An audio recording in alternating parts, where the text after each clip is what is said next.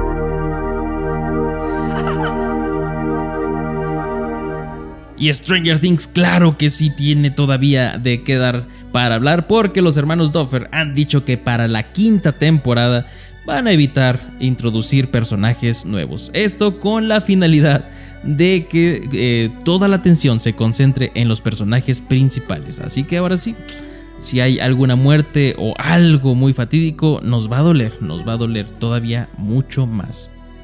Y también aunado a esto, pues la famosa marca de ropa Vans y también de calzado anunció una colaboración muy muy genial con Stranger Things y va a lanzar calzado y ropa tematizada del icónico Hellfire Club, de Eleven y también de Eddie Munson. Y más momentos icónicos de la serie y pues va a estar disponible a partir del 26 de agosto.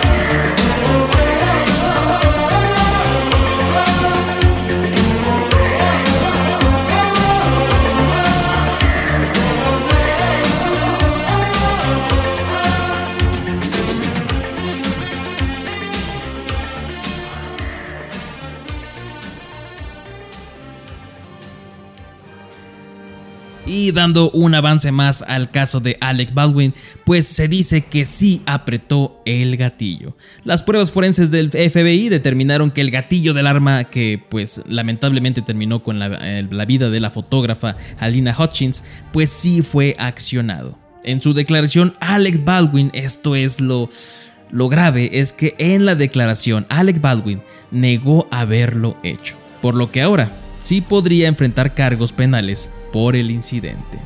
Y pues con esta triste noticia, vámonos a un corte y regresamos con más en Film de Semana. Es momento de rellenar palomitas y refresco. O lo que estés preocupando. Regresamos.